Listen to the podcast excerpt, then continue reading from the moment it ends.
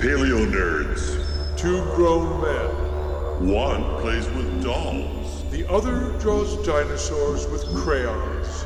Together they explore the prehistoric past with experts from across the globe.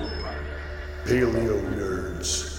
Because deep time will blow your mind.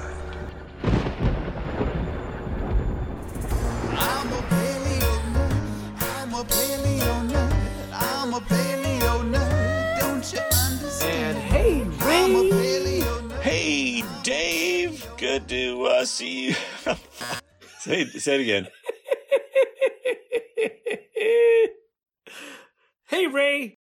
Hey, Dave. How are you doing, man? I'm good. I really yelled loudly in that "Hey, Ray" there because I was so excited to see you. Well, it's always great to see you as well, my friend, however we are doing it these days. Digitally or in person or whatever it is here in the cyberspace world. But digitally means you're using your fingers. Oh, it's true. Yeah, okay. Whatever. So, Dave, how you doing, man? I'm good. I'm in Ojai, California, and we're still in, 3 months of lockdown, and everybody's starting to open back up. My county has suddenly an increase in hospitalizations from the zombie apocalypse. Yes, we've been adding cases almost daily here in Ketchikan and throughout Alaska now, so it's what we're dealing with, man. Well, just wait till the great second wave hits this autumn in the Northern Hemisphere. We are going to be freaking. Yeah, but science is going to save us, man. I agree. Science will save us, which is my first question.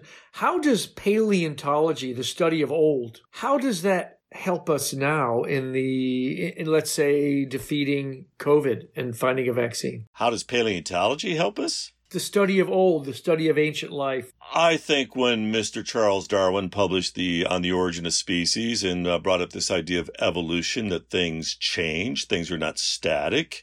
Life does go on. Life does find a way. Life finds a way. Life will probably be here after us.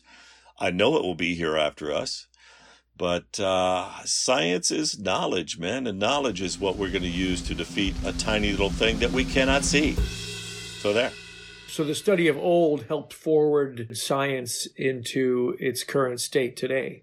Yeah, I think we have to understand where the planet has been and where we come from and what we are, right, to know what we're dealing with.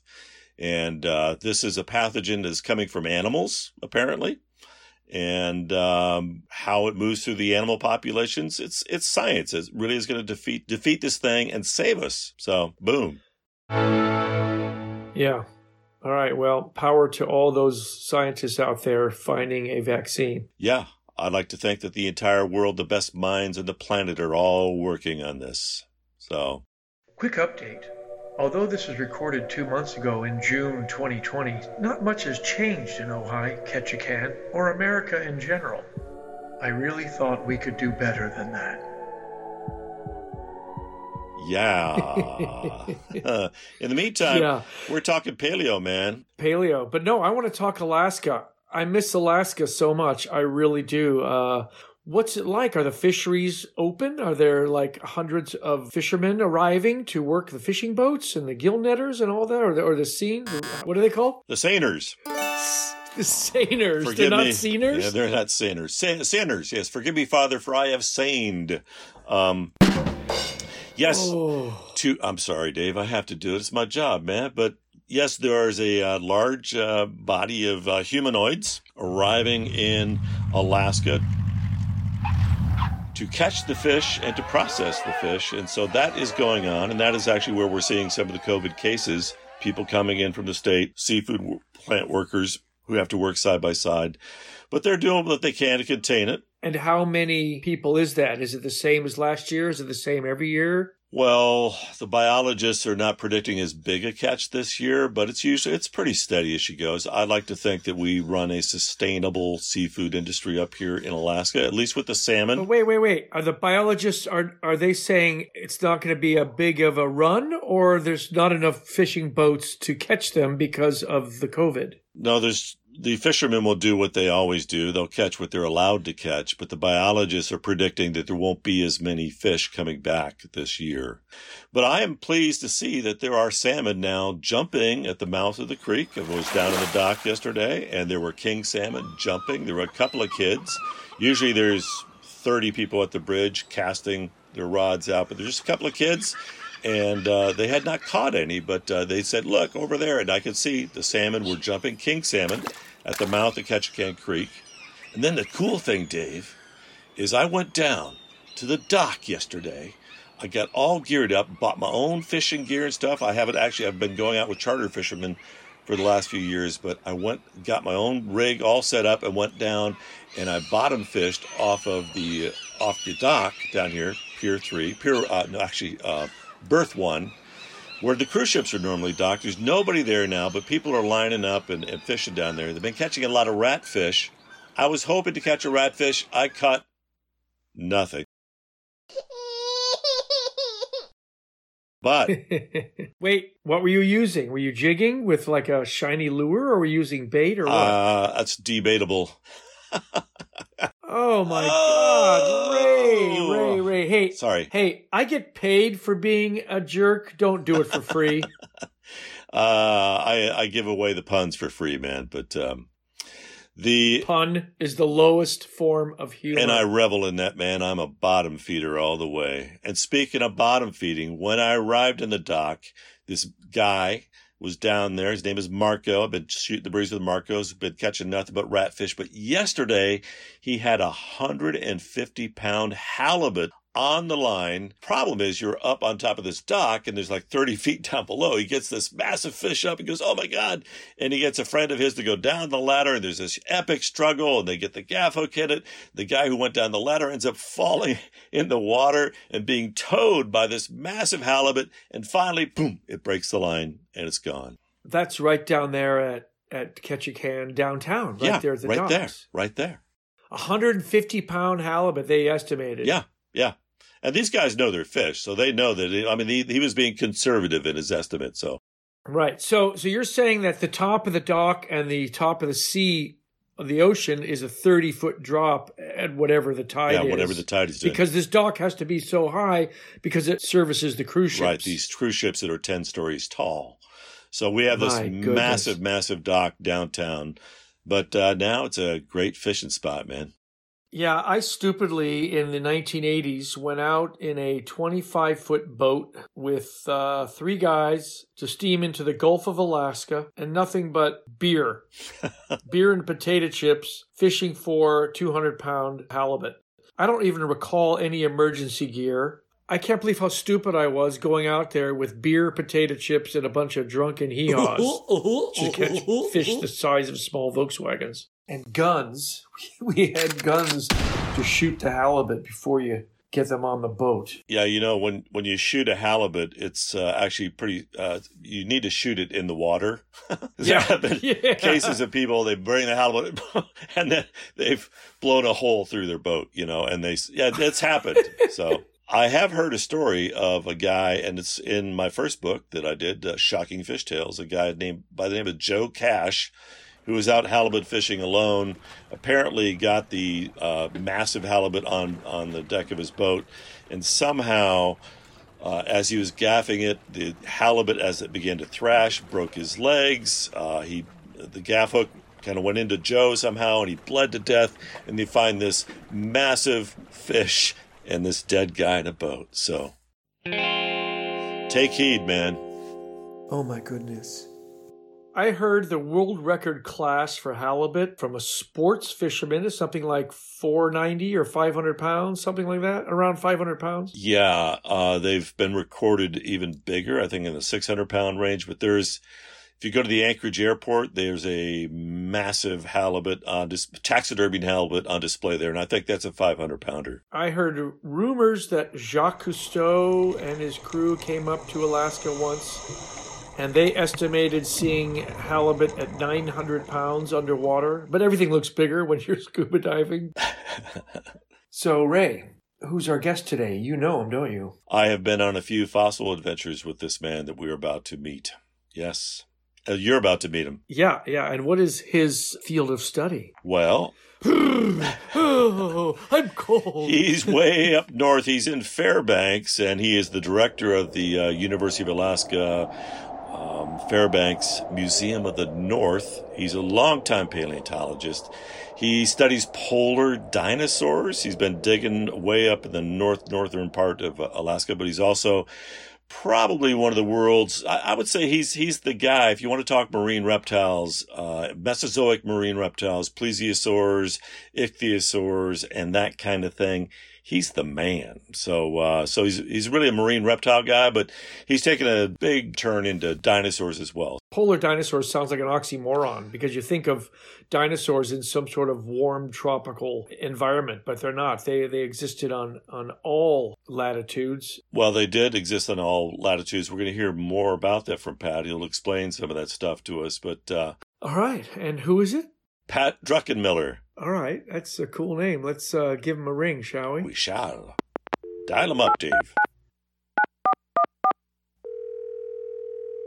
All right. So, Ray, who do we have on the line? Meet Pat Druckenmiller up in Fairbanks, Alaska. I think you're sitting in your office today, aren't you, Pat? I'm excited to be back in my office today. Fairbanks, you're like really close to North Pole. We're north of North Pole. Oh, that's right. North Pole is south of Fairbanks, isn't it? There's a town. There's a town, right. Whereabouts is Fairbanks? Give us a picture, a mental picture of where you're at, man. Well, there's in Alaska, we're fond of showing the map of Alaska on our hand. So if I do something kind of like that's an upside down dog shadow puppet. Okay, good. That works too. Ray's down here in Ketchikan, down in southeast Alaska. The upside down thumb. Yeah. There's the Aleutian Islands, the Alaska Peninsula, Aleutian Islands. There's Prudhoe Bay. Is up top. North Slope. Up top. We're pretty much smack dab in the middle of the state of Alaska, just about a degree south of the Arctic Circle. How many miles is that? I'd say, well, it's about a 3-hour drive. And right now you are experiencing sunshine all day and evening long, right? It's a beautiful time of year. Yeah, we're experiencing effectively 24 hours of light a day. The sun technically sets this time of year at something like 12:30 or 1 in the morning, and it rises at about 3 in the morning. So it's really just a glow on the horizon, a very bright glow on the horizon rather than any semblance of night. I remember coming out of a bar in Anchorage, Alaska at 2 in the morning and having the sun in my eyes.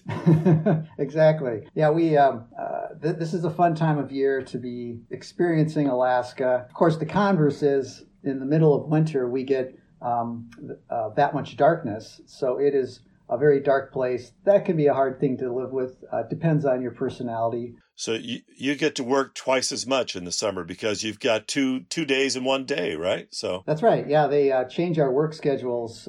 We have to do 14-hour days, 14 to 16-hour days in the summer, but then we sleep all winter. Wait, you're serious, Ray? No. Oh, but I just remember the first time I did meet you, Pat, 10-some years ago. And it was in the middle of the winter. I think Kirk and I came up in February to visit you and to meet you. That's right. And I was amazed. It was like 40 below, but you were biking into work from your home out in the countryside. I was blown away by that. You are an Arctic dude, man. You thrive in the Arctic, don't you? I do like the challenges of cold winters, and biking during the winter is not that big of a deal down to about 20 below zero. And then when it gets below that, it starts to get a little trickier. Balmy at minus 20. Things change at minus 30, and they get actually cold at 40 below. And I have one minus 50 ride. Wow. So how did you become a paleontologist? Oh my gosh. I was not a dinosaur nerd as a kid. I didn't grow up going, oh, dinosaurs. I just was fascinated by all things natural history, and I think had life taken me in different directions, I could have as easily become an entomologist, an ornithologist. In fact, my undergraduate degree's in botany. The sound of leaves rustling. I met a friend, a guy named Joe Schoolin, who is a paleontologist as well, at the University of Wisconsin-Madison. And he really excited my interest in paleontology, which is a beautiful way to combine earth science and biology. Joe had this idea like, hey, why don't we go to Western Kansas over spring break and collect mosasaurs, which are big marine lizards from the age of dinosaurs. A couple of pints later, this became a great idea. And we're actually able to pull that off. We borrowed a departmental van. We rounded up one or two other suckers, and we drove right on the Friday afternoon of spring break down to Western Kansas. Wow. And so began my career in vertebrate paleontology.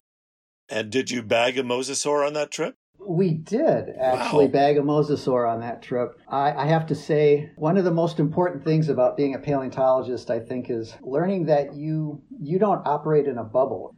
We had previously made a connection with some landowners in that area because the area is mostly private land. And we actually called people up in advance and said, hey, my name's Pat. I'm calling from this little museum in Wisconsin. We'd like to come down and look at your land and see if we could find some fossils. Get off my land.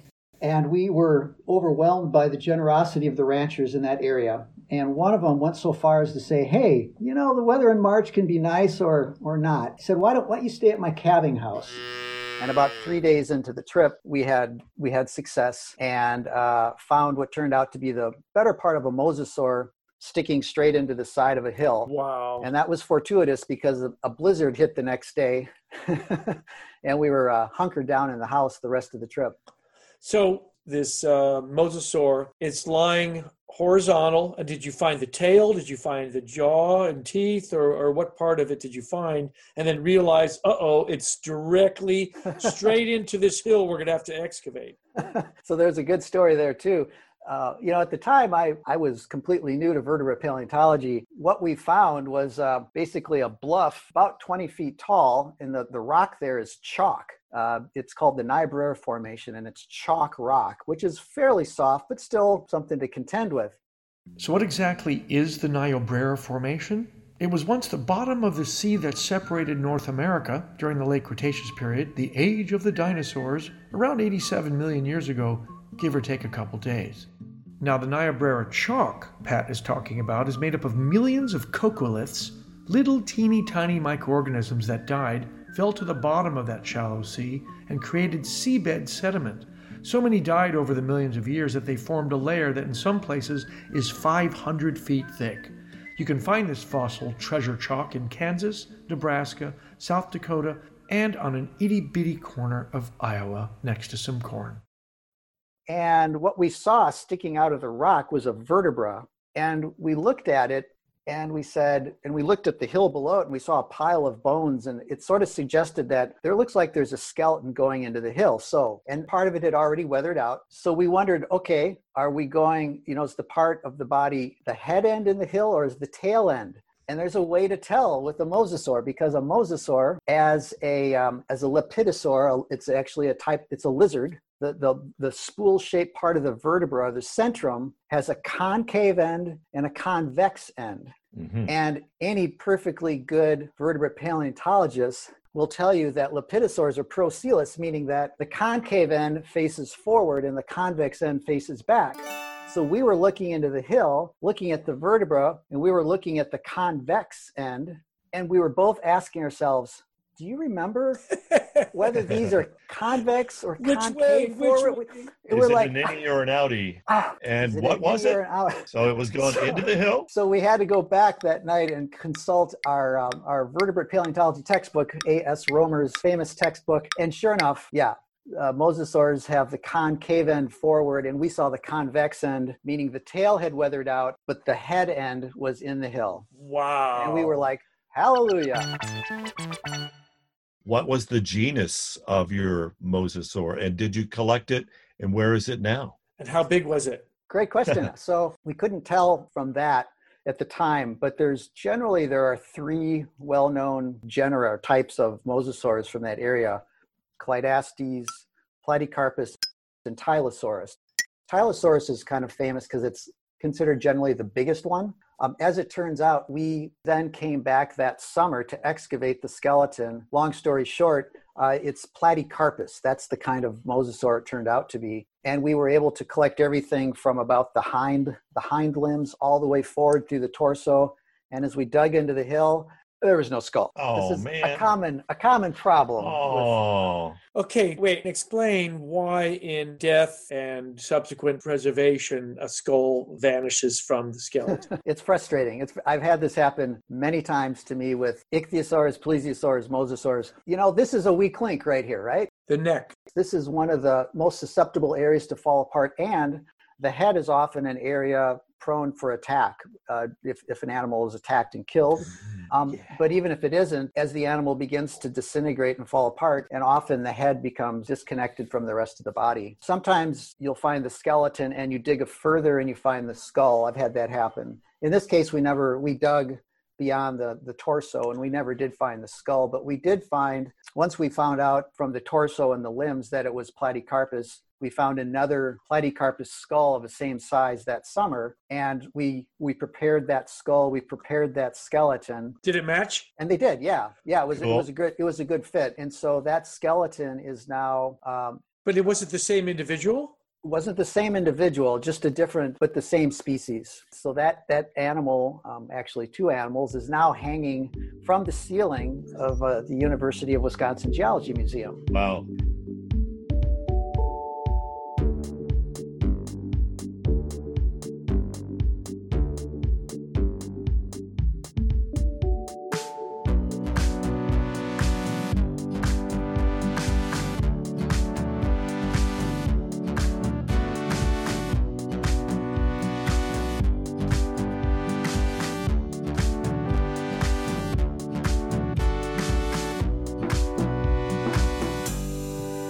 So at that point in my life was looking at moving someplace west where I could be closer to the fossils, closer to the mountains. And lo, that came to be, did it not? And lo, that came to be. So I ended up moving to Bozeman, Montana, and beginning my graduate work there at Montana State University and the Museum of the Rockies. And I was able to continue at that point working on marine reptiles, but focusing now on plesiosaurs, a whole new group of marine reptiles. And my work there eventually led me into doctoral work at the University of Calgary in Alberta. And you're just like going from dinosaur land to dinosaur land. Exactly. So the whole time I was working, my research was on marine reptiles, but I was paying the bills by basically working on dinosaurs. So these marine reptiles are not technically dinosaurs. Dinosaurs are not marine creatures, but marine reptiles are a very phylogenetically diverse group of organisms. Well, I wanted to ask you about marine reptiles. So life as we know it started in the ocean and migrated to land, and the rise of the dinosaurs after the Permian extinction. And we have reptiles who then decide, I don't like the land. I want to go back and live in the ocean. Can you explain how these reptiles became marine reptiles and why? Yeah, that's a really good question. There were, at the end of that huge extinction period, at the end of the Permian and moving into the Triassic period, the world's oceans were brand new opportunities for organisms to occupy. So there were fish in this broad sense of the term, but there is actually a lot of new ecological niches that could be exploited. Food resources that were available. Is that because the Permian extinction emptied out the oceans and opened up the rise for new environments? It did. It resulted in huge marine extinctions, particularly among invertebrate groups as well as vertebrate groups. And so the oceans were effectively open real estate. So then there's the question, okay, why go to sea? Like, you don't just sort of stand there at the edge of the water and you look in and go, hey, I think I'll start eating corals today or something like that. Galapagos iguanas eat that moss, right? And what do?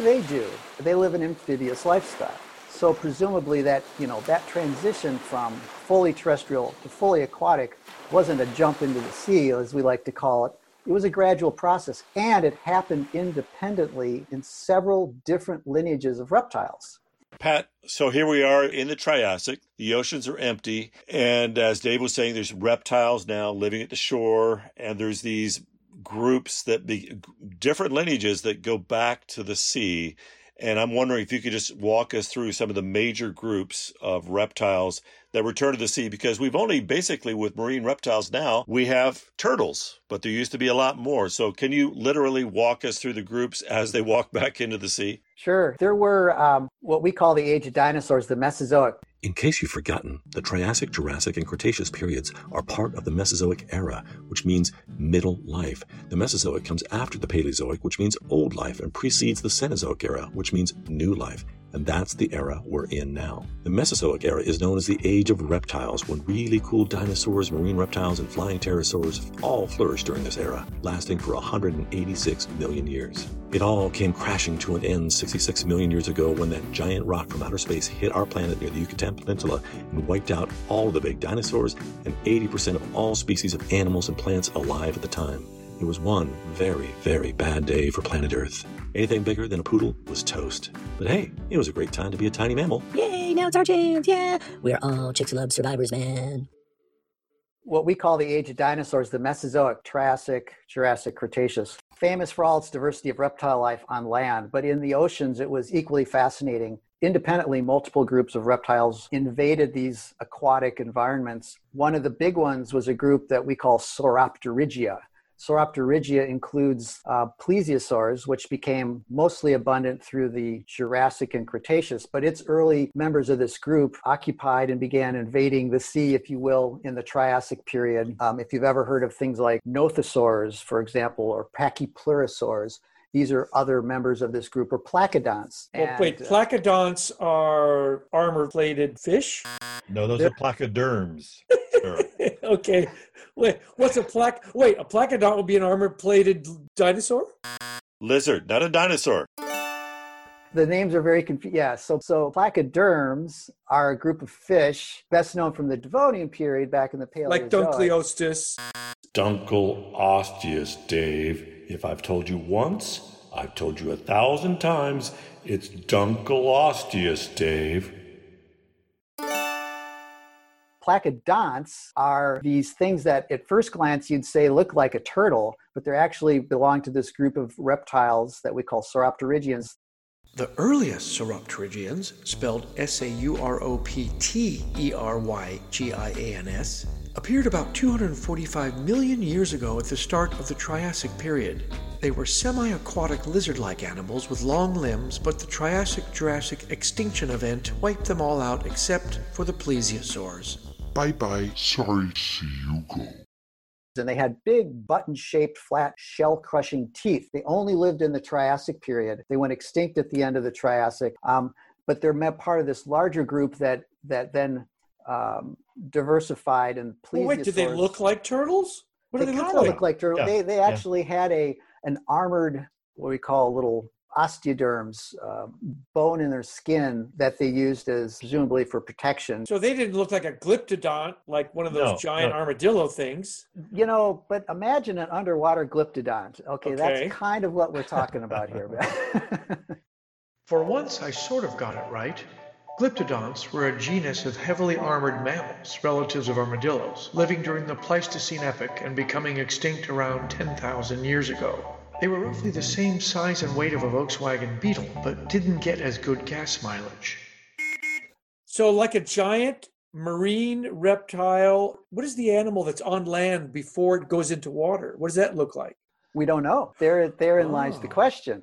Now, presumably, most of these animals probably looked like an iguana, lizardy looking thing. But what was interesting is how each of these different groups, when they went to sea, they took up different kinds of feeding, and most importantly, they took up different styles of locomotion. And one of the things that Sauropterygians did, which culminated with plesiosaurs, is they modified their front and their hind limbs into these giant paddle-shaped structures. And I shouldn't say really paddle as much as a hydrofoil. They look like an airplane wing. Now, there's no animal alive today that moves in the same way as a plesiosaur did. Wow. Can you explain that for me, how the plesiosaur is so different in their motion and nothing alive today does that? Well, the only thing that comes close in general looks would be something like a sea turtle today. They have paddles of both their hind and their forefins, but their forefins are used for locomotion almost exclusively, whereas in plesiosaurs, it looks based on a variety of lines of evidence, it looks like they were using both the fore and the hind limbs for propulsion. I see. So you've been walking us through the different groups. We've talked about the placodonts, the plesiosaurs. And the plesiosaurs are two groups, right? Plesiosaurs and pliosaurs, right? So let me just clarify that. So one of the neat things, this group we traditionally called plesiosaurs, more technically we would call them plesiosaurians, and it includes a variety of different subgroups, some of which have relatively long necks and small skulls, and others that have relatively short necks and massive skulls, some of the largest ocean-going predators of their time. Like the Thylosaur. Is a Thylosaur one of those? A Thylosaur is a Mosasaur, so that's a different group. It's a Mosasaur, Dave. Yeah. Moses. We're getting to those. That's the Cretaceous. We're still in the Triassic, man. Jeez. But in my head, I'm visualizing as you're speaking, because this is on the radio. This is a podcast. Oh, is it? So there are long-necked plesiosaurs and short-necked plesiosaurs. Yes. The short necks are called pliosaurs. Well, mosasaurs are a later invasion, right? So I know this gets confusing, but take us back through it, Doctor. It used to be that if you picture something that looks like a Loch Ness monster, that's what we used to call a plesiosaur. So a plesiosaur is generally thought of as this marine reptile with a long neck and a relatively small skull, even though the animal overall might be 40 feet long. That's longer than a school bus. And then we used to think, well, then there are things with short necks that we called the pliosaurs. They're all members of this group Plesiosauria. But what we've realized, there wasn't a group of just long-necked plesiosaurs and a group of short-necked plesiosaurs. But during their evolutionary history, neck length was highly plastic, skull size was highly plastic. And in fact, what we see is in some groups have both long and short neck members, and other groups have long and short neck members. So there's no just long neck group, short neck group. And so it's Mother Nature. Isn't that just like her? She's always throwing ringers in there. And that's a good examples of convergent evolution, where different groups took on similar body shapes as they evolved throughout their history. Wow. And then there's one other major group we haven't talked about, the ichthyosaurs. Do they fall within, how are they related to the plesiosaurs, or not at all? Well, wait, no, hold on. There's ichthyosaur, mosasaur, and pliosaurian, right? Well, okay, so the three biggies are plesiosaurs, there's ichthyosaurs, and mosasaurs. Okay. All right. Yeah. Because you left out mosasaur, Ray. And a Tylosaur. I was getting to that, man. A Tylosaur is a kind of mosasaur. And so let's talk about ichthyosaurs. So ichthyosaurs, this was the very earliest group of marine reptiles that we know of that really pretty much showed up very soon after the giant Permian extinctions. One branch, which we eventually became ichthyosaurs, these are the animals that look a lot like modern day cetaceans, like dolphins and whales, for example. Ichthyosaurs started out small. In the early Triassic, the earliest members of this group were literally a meter long or less, but through time, they became some of the largest marine reptiles. By the end of the Triassic, only like 20, 30 million years later, some members of this group rivaled the size of blue whales today.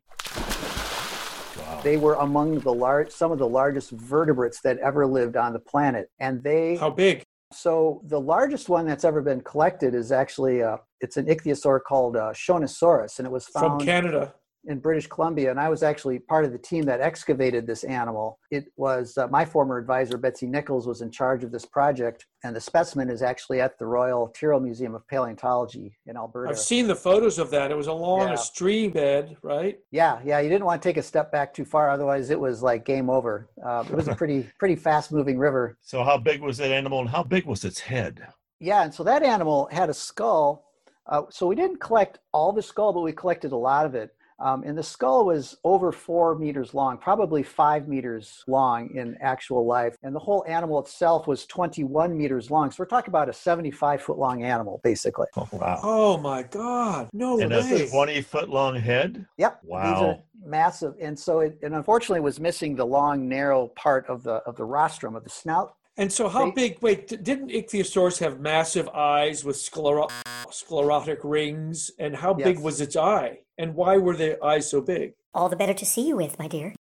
That's one of the things about this group is that unlike plesiosaurs, for example, this group, these were very clearly visual predators, and they probably were specializing feeding on things like relatives of squid, cephalopods, which are known to bioluminesce, and in low light conditions, large eyes are very advantageous for that.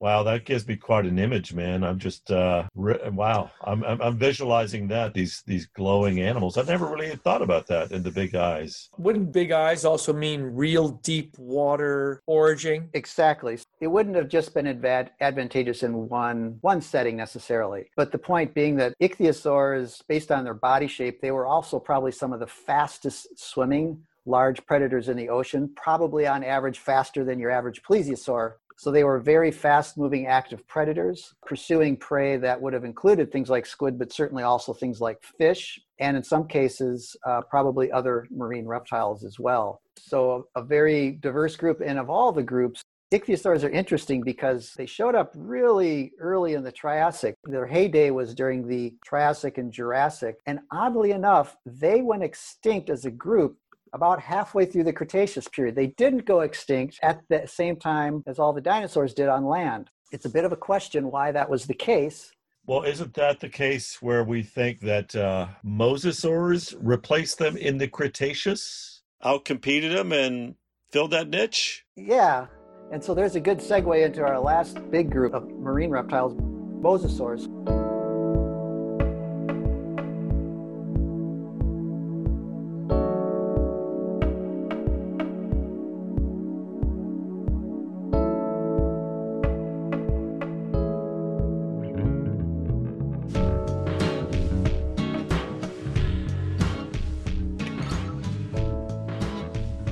Mosasaurs, unlike ichthyosaurs and plesiosaurs, we don't really know how those major groups of reptiles fit into the big family tree of reptiles. But we do know that mosasaurs are lizards. They're perfectly good squamates. In case you didn't know, and I certainly didn't, squamates are collectively known as scaled reptiles and fall under the order of Squamata, which is the largest order of reptiles, comprising of lizards, snakes, and amphisbaenians, which are legless worm lizards. Say that 10 times with crackers in your mouth. Squamates have over 10,000 species, and it's the second largest order of living vertebrates after the fish. So we know where they fit into the big family tree. This particular branch became what we call secondarily aquatic in the Cretaceous period, and it's an interesting observation that about the time ichthyosaurs went extinct, mosasaurs started to really take off, became globally widespread, they became big, they became diverse. And was that in the Cretaceous? Or in the middle Cretaceous? It was actually about halfway through the Cretaceous, about 90 million years ago. So there may be a connection. Okay, wait, here's a weird one for you. Have you found any stomach contents or gastroliths in any of these marine reptiles? Yes. Oh, yeah. Absolutely. A gastrolith is a small stone swallowed by a bird, reptile, or fish to aid digestion in the gizzard. Weight Watchers, eat your heart out. Have you found remains of mosasaurs in plesiosaurs, or remains of plesiosaurs and ichthyosaurs? We don't have a ton of gut contents from all these things, but mosasaurs were definitely eating all sorts of things, including probably other mosasaurs. Some of the big pliosaurs, the big short-necked plesiosaurs, were probably eating other types of plesiosaurs, as well as lots of different types of invertebrates and vertebrates. Most of the gut contents from ichthyosaurs are either fish or cephalopods, things like ammonites. Squid-like relatives. But they certainly had the capability of eating, any of these groups could have eaten pretty much anybody else. So there's a beautiful fossil on display at the Sternberg Museum in Hays, Kansas right now, where my buddy Chuck Bonner has a platycarpus with a belly full of belemnites. Yeah. So, and that's a newly discovered gut content thing. That's cool. Belemnites are those long shelled cephalopods. Cephalopods, yes, they're the but they're long. Shells. They're the long shell. Those are baculites. Yeah. Oh, okay. Okay, talk to me. What's the difference between belemnites and baculites? If I may jump in, a baculite is a true ammonite with an exterior shell, pretty much like a cigar shape, a very long cigar tube, if you will, slightly curved. But a belemnite, they flourish more in the Jurassic, I guess. Yeah. Right, Pat? Yeah. And they're an internal shell of a squid-like animal. Right? Am I correct? Correct. Absolutely. They look like big bullets, basically. They're like the little thing you find on the beach from a cuttlefish, something like that. But very, very round, right, and very heavy and solid. So it's an internal bone from the inside of a soft-bodied creature. An internal shell. Shell, don't say bone. It's made of calcium carbonate. Incorrect again, Dave. Okay, I have a weird question here. So lizards go to the ocean and turn into marine reptiles. Have any of them gone back to land, or is there any evidence of any creature on planet Earth that went from, obviously we all came from the ocean, to land, then to the ocean, then back to land again?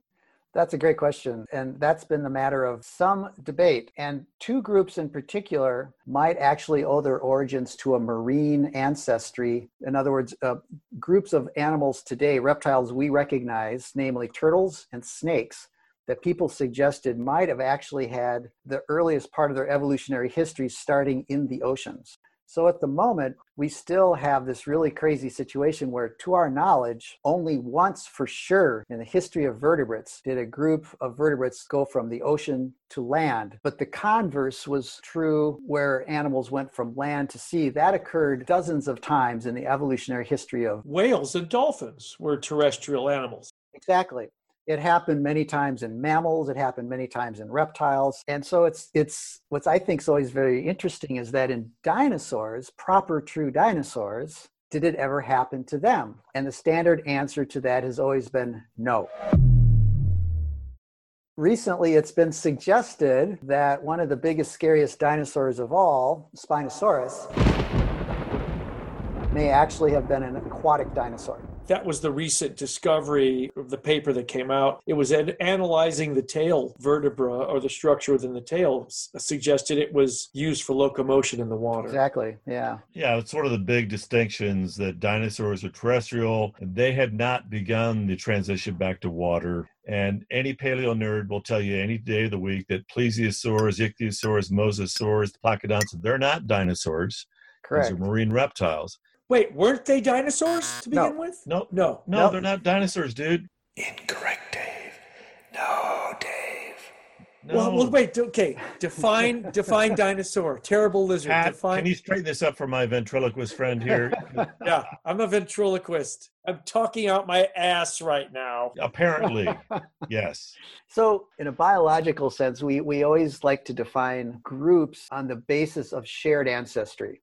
So everything that we call a whatever, a dinosaur, plesiosaur, they should all share a common ancestor, a more recent common ancestor amongst themselves than with anything else. So dinosaurs as a group are all defined not on the basis of where they live or when they live. They're defined on the basis of a series of discrete physical features that they owe because they all share a common ancestor. Which are holes in the skull. Yeah, and so one of those big features has to do with the fact they're a subgroup of diapsid reptiles. So in other words... Diapsids, right. They all have... Oh my God! You're holding up a massive skull. Well, that's a duckbill hadrosaur. A duckbill dinosaur skull. And I'm pointing here to two holes in the back of the skull that make them a diapsid reptile. Diapsids are lizards, snakes, crocodiles, dinosaurs, and flying reptiles, the pterosaurs. They also have some features in the skull, like openings in front of their eyeballs called the antorbital fenestra, which they share actually with things like crocodiles and flying reptiles. Told you so. But then dinosaurs are unique because of actually features that have more to do with their hind limbs and their mode of locomotion. They have a hole in their pelvis that you could sort of stick your hand through. Ouch. They have an upright posture. They walk up on the tips of their toes. These are distinct features of that group of reptiles that are shared by all dinosaurs. In contrast, something like a plesiosaur, even though we don't know exactly where this group fits into the big family tree very well of reptiles, we know that they all share, a certain suite of physical features, as do ichthyosaurs, as do mosasaurs. But what land animal, let's say during the middle of the Mesozoic, what land animal has the features not of a dinosaur, but of a marine reptile? We don't know of any. The very, very earliest history of these different groups of marine reptiles, and again, how they connect into the big family tree, we just don't know. Suddenly there's marine reptiles and you don't know where they came from? What we have are, as you go farther back, we have transitional forms, and we have animals that are clearly amphibious. They were not just strictly marine. We have animals that actually exhibit intermediate forms of reproductive behaviors. They all seem to be diapsid reptiles. More specifically, there's debates whether they're closer maybe to the branch that includes dinosaurs or maybe closer to the branch that includes lizards today. So there's so much diversity in the reptile family tree, and a lot of that transition happened back in the early Triassic. Yeah. Mosasaurs maybe did that in the Cretaceous. The nerd in me wants to know about Predator X, Pliosaurus, and whether or not Pliosaurus from Norway could take down Liopleurodon. You're the man to talk to. Tell us about Predator X and Norway.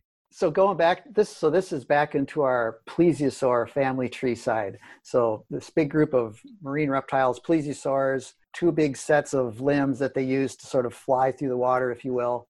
We have the long-necked plesiosaurs, and then we have a group of the short-necked plesiosaurs that we call sometimes pliosaurs. There is one specific kind called Pliosaurus, and some of these Pliosaurus skulls they're like 7-8 feet long. No way. They are seriously big skulls, and they have teeth that were as big around as bananas. Well, that's bigger than a T-Rex. Exactly. Oh yeah, nasty. These are the top dogs in the late Jurassic seas as far as large-bodied predators went, and their total body size probably up to 35-40 or more feet long.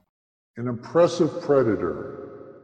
Another type of pliosaur from England from the late Jurassic is called Liopleurodon. And Liopleurodon is one of those things that it was a big animal, you know, a skull that 5-6 feet long. But it became a feature of a Walking with Dinosaurs show, and a famous scene where this poor little dinosaur was walking along close to shore, and this big nasty marine reptile came out of the water and grabbed it and pulled it in.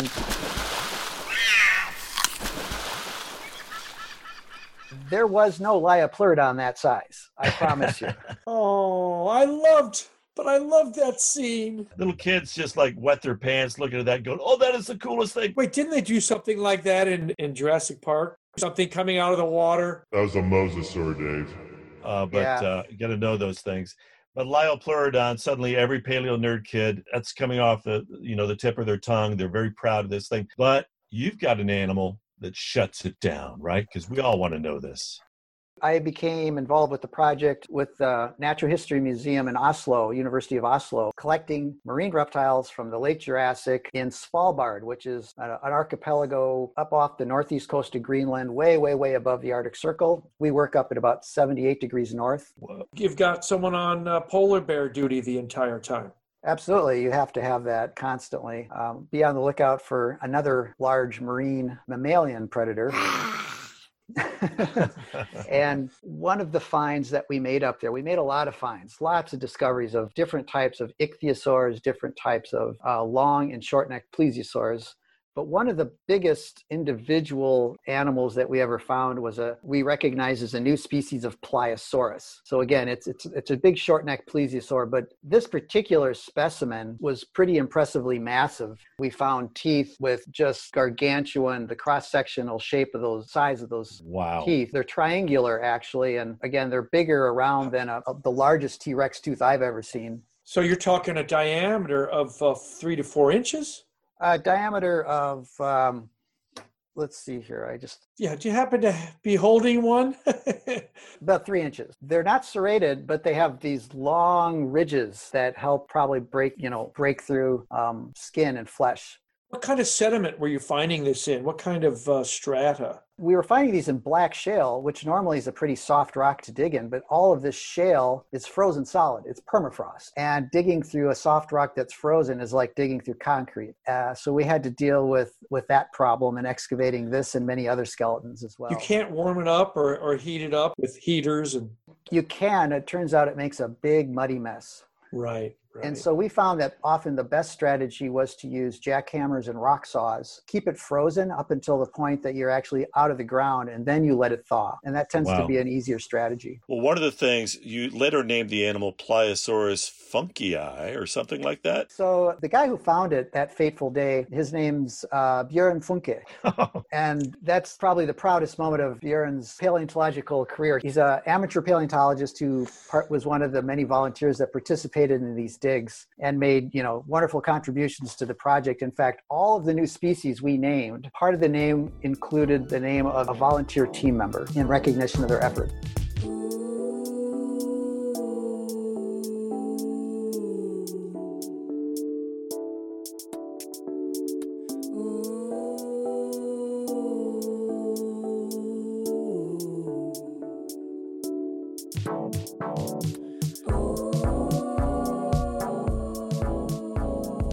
So I'm curious, someone along the line ended up dubbing this thing Predator X. Yes. Well, and the press loved this, and it eventually became a really bad B-grade horror movie with flying pliosaurs. Have you watched it?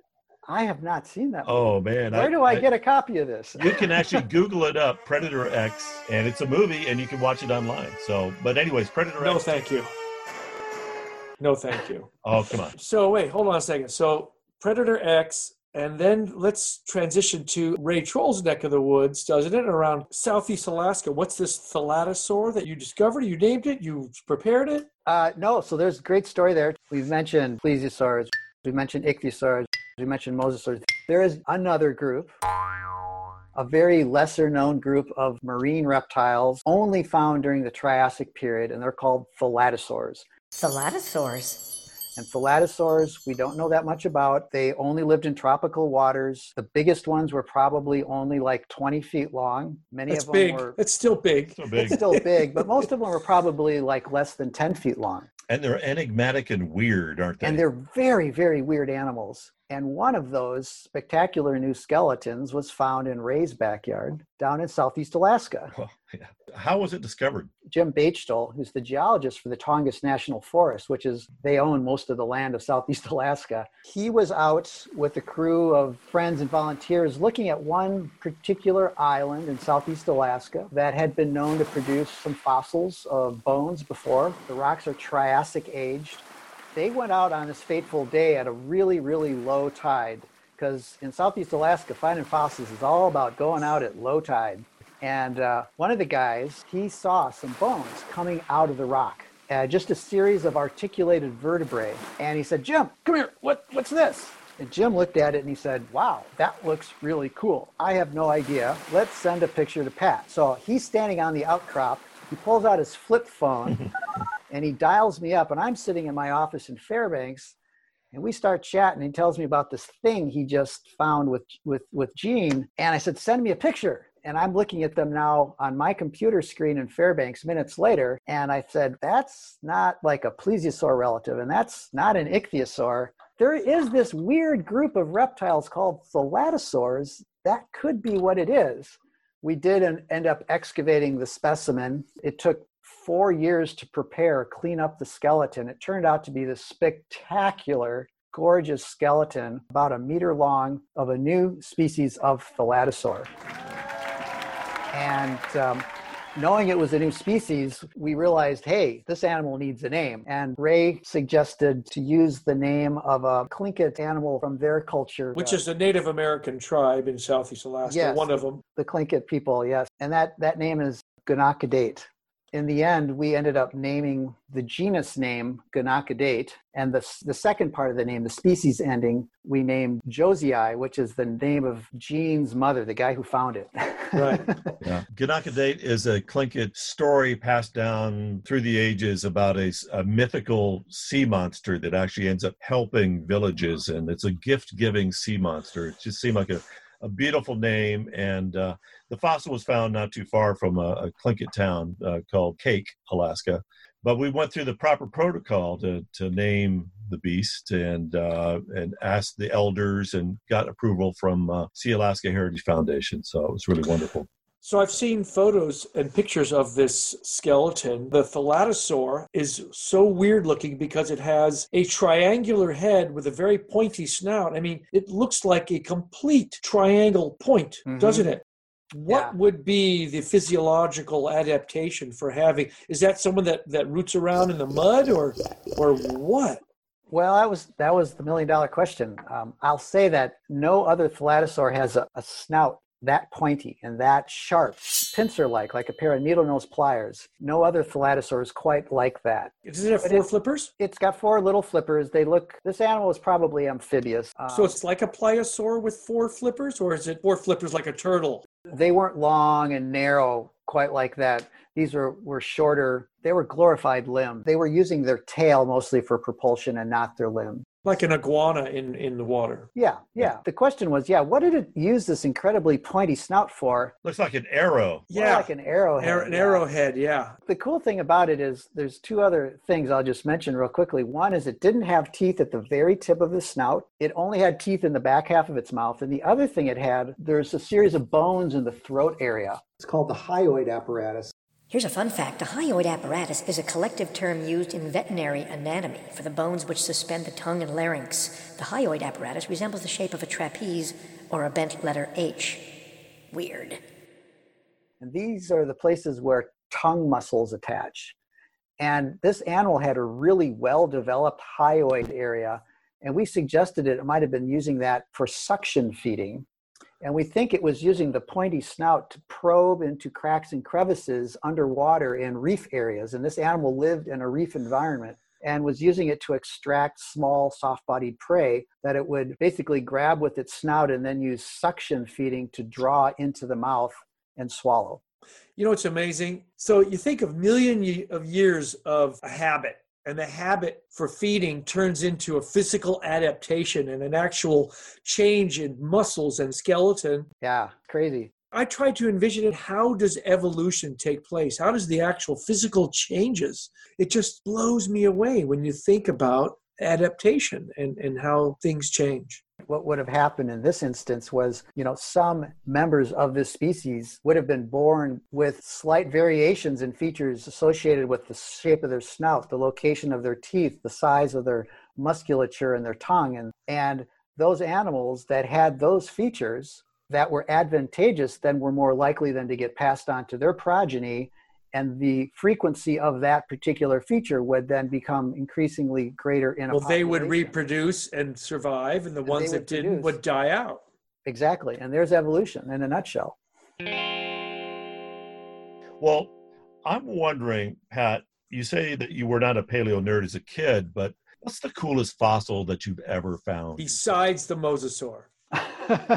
What's the coolest fossil, that you have found? I feel lucky because I've been doing continuous field work for 30 years in a row, and I've been lucky to have found a lot of really cool things. Back in Kansas days, finding a fairly complete skeleton of Hesperornis, which is a toothed diving bird that lived at that time, fairly rare find. Finding that skeleton was pretty eye-opening to me. We ended up mounting that skeleton for display at our museum, and doing so, mounted it in a way that every single bone could be taken off the stand without any extra effort, really. No bones were harmed. The mount allows the bones to be removed and looked at and studied. Wow. One of the other cool things I think of, the last summer in Svalbard that we worked in the Jurassic, one of the team members found a skeleton of a plesiosaur. It was a long-necked plesiosaur, and like so many of these that we had found previously, as we started to trace the neck vertebrae farther and farther into the hill towards the head, we get excited and more excited because we think maybe this one will have the skull. And we got all the way up to those last two special vertebrae at the end, just behind the skull, and we dug a little further, and there was no skull. Oh! At this point, I'm in the hole, horrible weather. It's 33 degrees, raining, sleeting. I'm sitting on ice. I've been sitting Ketchikan on ice. Ketchikan weather. It was miserable. Worse. And by this time, everybody in the group was standing around as I was getting right up to the very end of the neck where there was no skull. And it just wasn't there. And everybody finally left. And I had a little bit more space that I could dig out beyond that. So now I'm getting several feet away from the end of the neck. We're literally packing up today to go home. I'm going to pull out the rock hammer, and I'm just going to go wow. Last-ditch effort to see if I could find anything. And I went wham, wham, wham, wham, wham, and I stopped. And I don't know why, but I looked down and I realized that I had hit a chunk rock this far from the tip of the snout of the skull, which had dislodged and moved about 3 feet away from the skeleton. And the skull was 6 to 7 inches long on an animal that was probably 15 feet long. Wow. And it was a complete skull. Beautiful. Wow. Why were their heads so small? That we don't know. This, by the way, this thing was just published and named about a month ago. How many vertebrae? This particular one had 42 neck vertebrae. I think that's... Are they different numbered vertebrae in all these different creatures? They are, yeah. It's not like a giraffe and a human have the same number of bones. It's a lot more plastic in reptiles, but yeah, there was... Right. What's the name of the beast? So it's called ophthalmothuli. Must have a big eye. Yeah, because this particular thing, when we cleaned up the skull... Relative to its skull, it had one of the largest, proportionally one of the largest eyeballs or eye sockets of any plesiosaur we've ever found. Interesting. That's for deep, dark night dives. Potentially, yeah. Speaking of deep and dark, hey, Pat, if you could time travel back in time, what geologic age would you go to and what would you want to see? I've thought about this a lot, and I totally get hung up on this one, but I would probably want to go somewhere into the late Cretaceous, and I would probably want to go somewhere into Western North America to just check out the dinosaurs, frankly. Because they're at the height of the diversity just before that asteroid hit, and boy, that would be an amazing ecosystem, wouldn't it? Why did Crichton get Jurassic Park so wrong? Why did he call it? Because Cretaceous Park doesn't sound good? You know, part of that story theoretically started out when he came to visit Egg Mountain, which is a site I worked at in western Montana for many years, a place where a lot of the first dinosaur eggs came from in North America. And he visited 2 years before I started working there. Theoretically, this idea for this book came up around the campfire one night at Egg Mountain, which is why it actually in the movie started theoretically at that place. You run a museum? I do, yeah. Okay.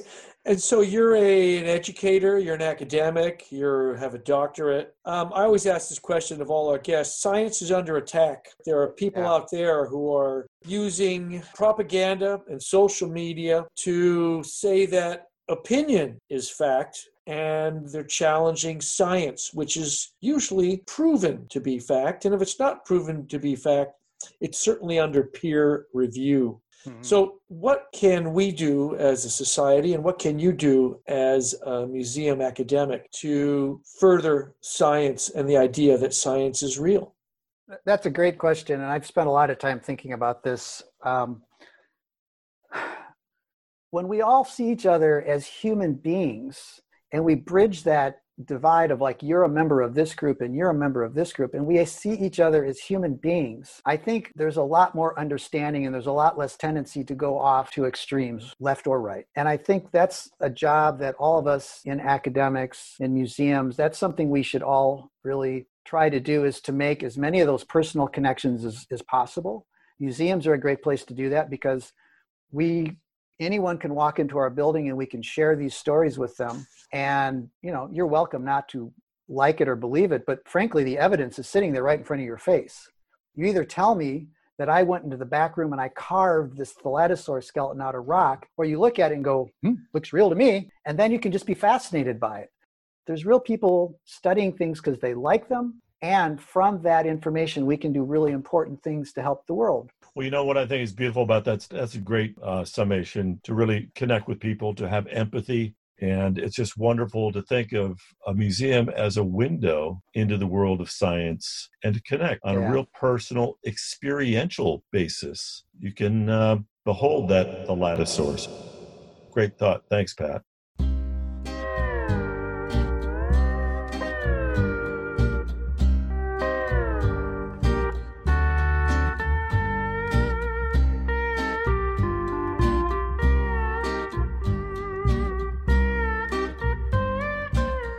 We have to come back and talk to you about polar dinosaurs. Were you with Pat when you went up to the North Slope there and found your famous tooth? You found the only theropod tooth on that dig that one day or something? On that one dig, but yeah, Pat took me out there and brought me back alive. It's a skill. And he fed me well, except for the curried Spam. If he's hungry, he'll eat it.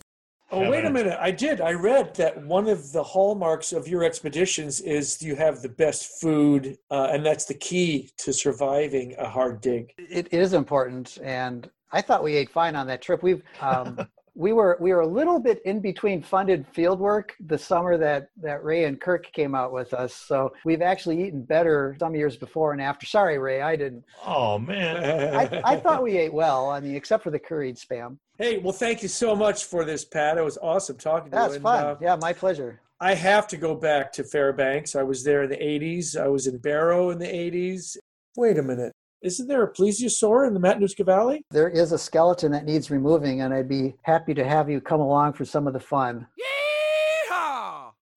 It's about halfway up a cliff. It's another one of those classic Alaska excavation problems. Following with the theme of this whole show, wonder if there's a head at the end of that neck, right? And this one we know for sure it's going the right way into the hill. Good to know. All right, Pat. Our guest is Pat Druckenmiller. He is the director of the Museum of the North at the University of Alaska, Fairbanks. Was he not awesome, man? I told you we would go way deep into Mesozoic marine reptiles, and we did. Yeah, and we never got to polar dinosaurs. We did not, and there is so much more to talk to him about, so I'm hoping that we can dial in another time to talk dinos with the man. Yeah, I didn't get a chance to talk to him about the soft-shelled egg that they found in Antarctica, I believe. They think it is a Mosasaur egg. I'm not sure. It'd be interesting to talk to him about that because I know of fossils of mosasaurs with baby mosasaurs in their belly. And it's not a meal that they had. Oh, right. So it's a pregnancy. And apparently you could look this up. There are papers that say mosasaurs gave live birth. And so maybe this new discovery, there'll be some pushback.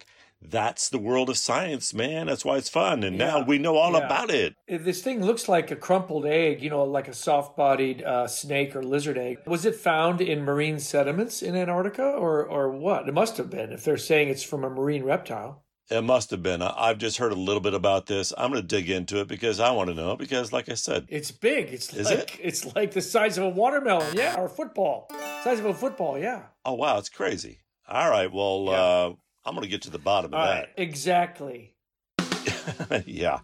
We will have an informed opinion, sir. Yes, because we are paleo nerds. All right, buddy. I will talk to you later. And thanks. Right. This is Dave in Hawaii, California. This is Ray Troll signing off from beautiful Ketchikan, Alaska. Thank you for listening to Paleo Nerds. Make sure to like and subscribe on iTunes or wherever you're listening. If you want to learn more about what you heard today, check out our website, paleonerds.com. You'll find tons of pictures and links, including photographic evidence that today's guests and your hosts have been Paleo Nerds for a long, long time. Again, that's paleonerds.com. Thanks for listening. Paleo